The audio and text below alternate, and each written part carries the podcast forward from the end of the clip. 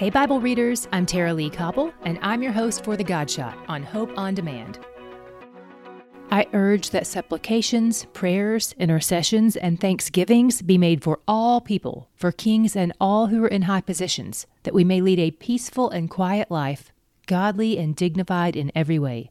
1 Timothy 2 1 through 2. It's not often that we hear the word thanksgiving lumped in with the phrase peaceful and quiet life and especially not when you add politics to the mix. It's not always easy to pray for those in high positions. It is hard to live a peaceful and quiet, dignified life. But that's why Paul had to write these words. This is from his letter to Timothy, the young leader of a relatively new church in a pagan city where there were lots of false teachers. Paul tells them to intercede for those they oppose and to give thanks regardless. This is what it looks like to trust God. It doesn't mean we don't take action against evil. It just means we can trust God and talk to Him in the process. Today, set your heart to talk to God.